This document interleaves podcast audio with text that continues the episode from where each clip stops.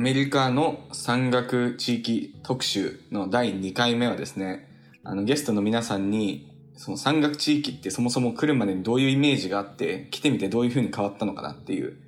ことを聞いていきたいなっていう風に思っています。ということで早速なんですけれども、あの最初に心理的な近さについて聞いていきたいなっていう風に思っていて、まあそこに、あのその地域に行く前、日本でどういう風に情報を収集していただったりとか、その時にどういうイメージを持って渡航したのかなっていう、来る前の話を少し聞いてみたいんですけれども、神大さんどうですか？そうですね。えっと、情報収集は、まあ、まあ、インターネットでしか、えやってないんですけども、まあ、ネットでいろいろ調べて、まあ、こういう大学かとか、まあ、周りには、そうか、スキー場があるのかとかいうぐらいの情報しかし、え本当は知らなかったですね。で、来てみないとやっぱり、ああ、わからないことが多いんだろうなっていうのは、えーまあ、行く前から思ってたんですけど、心理的な近さは意外に、意外と近くてですね、えっと、親戚に実はコロラド大学で研究してた方がいたので、えっと、そういう意味では、こう、こう親近感があるというか、行ったことないんですけど、こう、親戚が言っていたので、こう、近さっていうのはありました。はい。で、それで、まあ、来る前まではそこまで調べずに来てみたら、まあ、イリノイ、まあそうですね、イリノイと比べることが多かったんですけど、イリノイとは全然違うなっていうのが、まあ、人種ですね。その、来てみて、うんと、まあや、結構白人が9割5分で、黒人だったらアジア人が全く見ないっていうのが、まあ、そうですね。イメージとは全く違ったっていうのがあります。なるほど。桃子さんはどうですか？そうですね大学については調べてはいたんですけどあんまりこうアリゾナとしてアリゾナを町としてちゃんと調べてはいなかったかなという気がしますなんか最初にアリゾナ州という言葉を聞いたのはあの「イッテ Q!」あのテレビの「イッテ Q!」という番組で芸能人の方がグランドキャニオンとかあそういうところに行ってあの写真を撮撮るプロジェクトみたいなそういうところでアリゾナ州という話を聞いてあこんなところがあるんだみたいな。でなんかイメージとしてはなんか本当に砂漠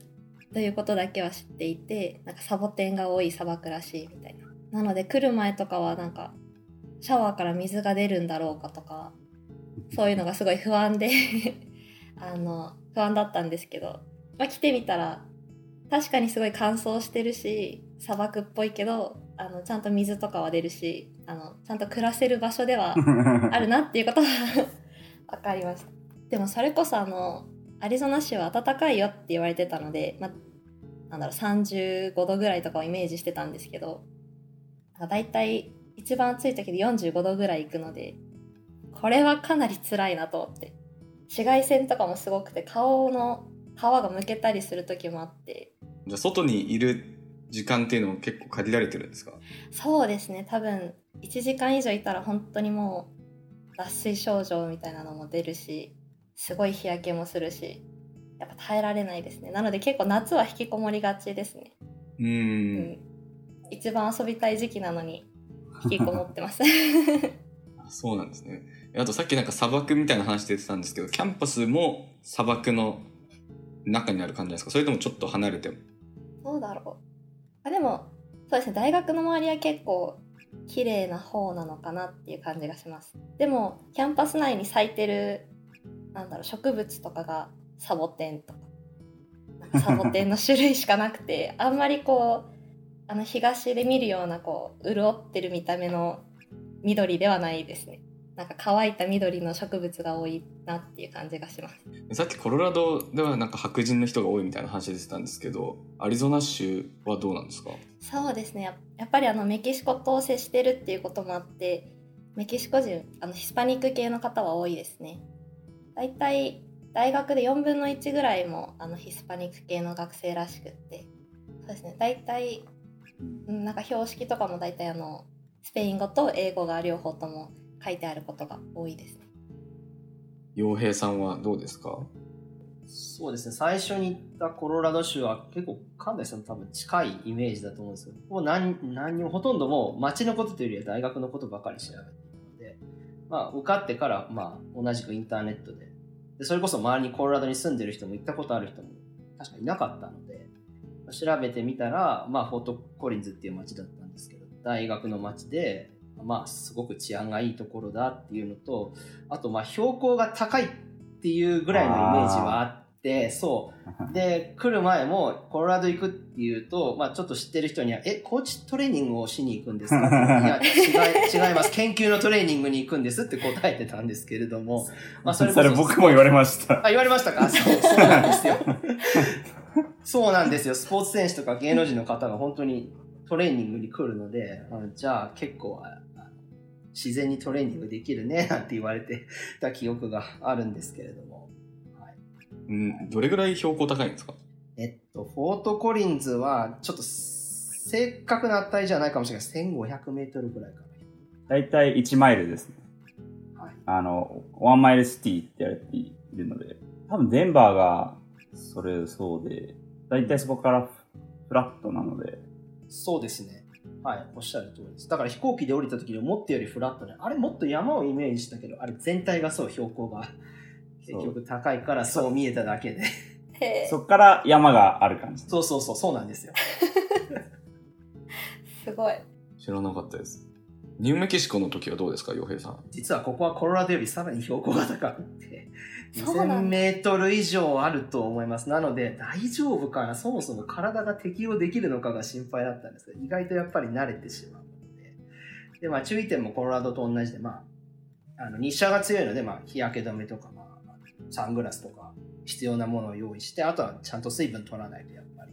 脱水になってしまうので、それは気をつけてねとは言われたので、そこはあまり変わらなかったんですけど、そうただこれ以上標高高いところ行くのかっていうのは正直 ちょっと思いました。もう大学院時代にすでに結構高いところにいたからもうこれ以上高いところ行かないかなと思ってたんですけど。確かに。次のキャリアはさらに高みを目指して。いや。ーそうすると職場がなくなるような気がするんですけど 標高じゃなくて別のことを上げていった方がいいと思うんですけれどあれ、でも逆にどうなんですか？その、常にそういう高いところにいると、低い標高に行った時に逆に呼吸しやすいとかあるんですか？あめっちゃ神田さんもうなずいてますけど。そもそも、あれですね、ここ来るとき、来ると、歩くのでも大変なんですけど、で、ここで結構走ってると、日本帰った時にすごい走れますね。で、へあのー周りで結構マラソンの練習してる人がいるんですけど、そういう人たちはこう、もう自分たちの国に帰るとめちゃくちゃ速くなるみたいなことを言ってます。そうなんですよねパワーアップした気分になるんですよ海外に自然とコーチトレーニングをしてます。おー。で、あ、あと一つ気になったのが、あの、ニューメキシコ州、今まで人種の話も出てきたんですけど、はい。ニューメキシコ州はどうなんですか？でもやっぱりメキシコ、あのアリゾナと同じように近いので、まあ、隣接しているので、まあ、あと文化圏的なこともあって、やっぱりネイティブアメリカン、ヒスパニックとかメキシコ系の人とか、やっぱりスペイン語圏の文化が強いのかなっていうのを感じます。もちろんその研究所に近いとあの白人の方が多少多くなったりっていうちょっと変わるんですけれども、まあ、全体、まあそんなにまだたくさんの都市行けてないんですけど、見てる限りでまあまあスペイン語圏とかヒスパニックの方とかが多いのかなっていうイメージはあります。うん。場所によっても人種構成も違うっていうことなんですけど、改めて、あの、こっちに来てみて、あのイメージと違ったこと、驚いたこと、意外だったことみたいなのって、改めて聞いてみたいんですけど、神田さんどうですか？驚いたことは、そうですね、その、まあ、健康っていうのがさっきあったと思うんですけど、みんなが、こう、なんかなぜか腹筋が割れているみたいな人が多い。っていうのと、まあ、天気で言うと、すごい、なんですかね、一年、調べてた時はそうですね、一年中快晴って書いてあったんですけど、やっぱそれの通りで、一年、一年のうち300日が晴れてるんですね。うで。そうですね。で、雪が降るっていうのも聞いてたんですけど、それは週1で降って、後の週の6日間はずっと晴れてるのですぐ溶けるんですね。みたいな、こう、雪が降るって聞くと、こう、イリノイの寒いイメージを思い出すので、そういったところは、なんかこう、すごい意外だなぁと思ってます。雪国なんのかよくわからないですね。なんかこう、わわかります？ちょっとうん、雪だ、雪は降るけど残らないっていう。そうです、そうです、そうです。うーん。っていうのが、まあ、意外ですね。あとはもう乾燥がすごいっていうのは、皆さんおっしゃってると思うんですけど、それも、なんか、お皿が早く乾くなとか、洗濯物が早く乾くな って。いうのが意外ですね。はい。うんうん。あんまりでも、ないですね。その、それ以外に、すごい意外だなってことは。うん、結構、うん。結構、なんか日本の都市に似てるな、なんか感覚に似てるなっていうのがあります。いや人がすごい優しかったりとか、こう、なんか、犯罪もないですね。おなんかお財布とか置い置い間違えて置いといて出かけてても、戻ってきてもそこに置いてあるので、すごいそういう意味ではえ、、すごいですね。結構日本っぽいなっていうのがあります。はい、アメリカでは珍しい。うん珍しい。そうですね。だから、はい。驚まあ、それは意外ですか？意外意外に入りますね。はい。まあ、そんな感じですね。えー、じゃあ文化的にはなんかカルチャーショックを感じたわけでもないって感じですか？そうですね。逆カルチャーショックですね。だから、こう、あ予想してたアメリカと違うっていう。うーん。ももかさんどうですか？そうですねやっぱりあの乾燥してるっていう風に聞いていたのででそれはその通りだったんですよねなんかやっぱりあんまり雨降らないから誰も傘を持ってないみたいな感じでだけどあのそれこそ6月とか7月がちょうどモンスーンがあるらしくって初めてアリゾナ州に降り立った日がちょうどそんなあのモンスーンで雨がすごい降ってる日でうん。なんだろう話聞いてねえよってちょっと思いましたねその時は。でなんかうん。普段雨降らないから雨処理のシステムがちゃんと整ってなくてもう少しちょっと、あの雨が降るだけですぐあの洪水が起こっちゃってアリゾナに着いた日はもう膝まで水が来ていて本当に。あ、そんなレベルで？そうそうそう学校に行けないじゃないか、えオリエンテーションに行けないじゃないかって思いました。えー、モンスーンの時期っていうのは、一日のどっかで雨が降ってるんですかそれともずーっと雨降ってるイメージ。あそうですね。1日の大体3時間ぐらいドーって降ってもうその後はすぐカラッと晴れてみたいなことが多いですかね、なるほど。スコール的なイメージなんです。あそうですね。うんうん。あでもやっぱり雨が降らないから普段はなんかなんとかリバーとかなんとかレイクみたいなところに行ったりした時に大体水が流れてないことが多くて あなんかただの土が広がってるみたいなことがあっうん。てそれはちょっと面白いなと思いました。あ、なるほど。なんか雪が全く降らないっていう風に聞いていたんですけど、うん。あの5年に1回ぐらい降るらしくってなんうかん。でちょうど2年前ぐらいにそれで降ってでそしたらみんなすごいテンション高まってあの授業中だったんですけど授業中止にしてみんなで外出て写真撮ったり、なんか生徒だったら頑張って雪を舐めようとしてたりとかそういう人がいて なんか可愛らしいなっていうふうに思いましたね。ええ。一大イベントなんですね、雪が。そうですね。やっぱりみんなテンション高まってましたね。大学全体で写真コンテストが開かれたぐらい盛り上がってました。あとアリゾナ市あまり日本人がいないっていうふうに聞いていたんですけどで実際にアリゾあの日本人の学生は少なくってでも、うん。なんかオリエンテーションに参加したらあの剣道部とか弓道部があったりしてそこは結構驚きましたね、あそう自分剣道部に所属していたのであの市内が置いてあった時は結構びっくりしました。え、実際に入ったんですか？入りましたね。あでもやっぱり日本人の方はいなくて全員アメリカのうん。方って感じでしたね。ありますよね、結構こっち日本クラブみたいなのがあっても、ほぼ日本人がいないみたいな。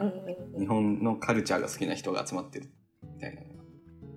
洋平さんのニューメキシコはどうですか？ニューメキシコは、ま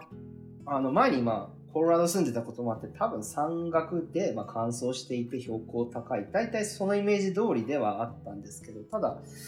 あの一つあのちゃんあの多分前にいた時経験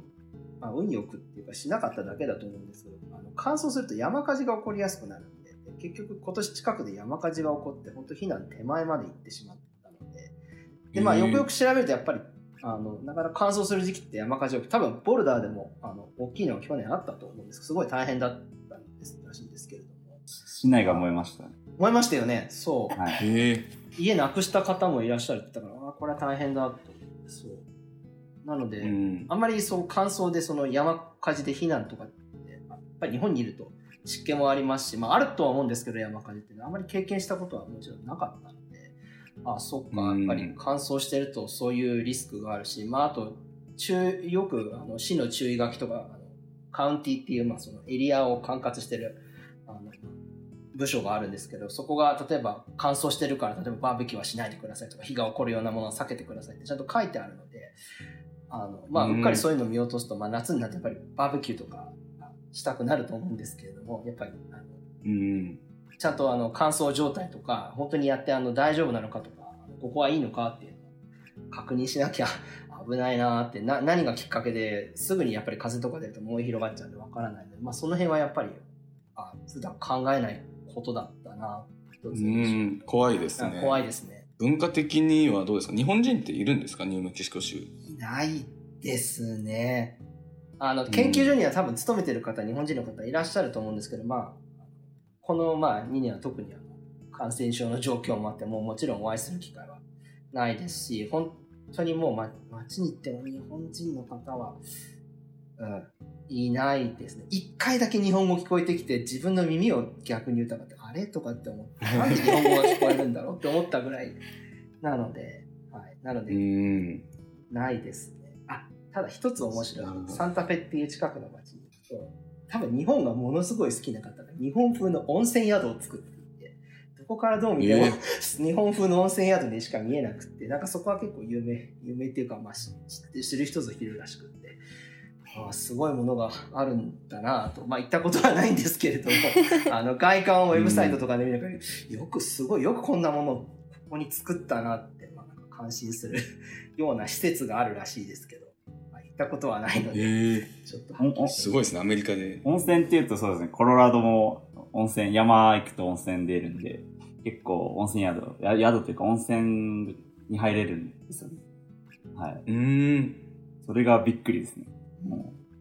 う、3つぐらい行ったんですけど、結構良かった。おえ、コロラドって日本人いるんですか？日本人はそんなにいないですけど、デンバーに行けば、まあ、駐在の方がいたり、まあ、しますね。はい。で、大学には、そうですね、航空宇宙が強いんで、航空宇宙には結構日本人の PhD がの学生がいるんですけど、それ以外はうんあまり、あと物理ですね、はいないですね。うん。うーん。そうなんですね。なんかもう温泉が各地にあるんですけど、アリゾナは温泉あります？温泉はないですね湧いてたらちょっと興味あるけど水がないからなあ確かに。そうですね。なんか結構イメージ、山岳地帯のイメージがついてきたんで、まあ、今回のエピソードはこれぐらいにして、次回はですね、もう少し長く住んできた中で感動したことであったり、未だになれないことみたいなのを聞いていこうかなっていうふうに思います。引き続き。お願いします。お願いします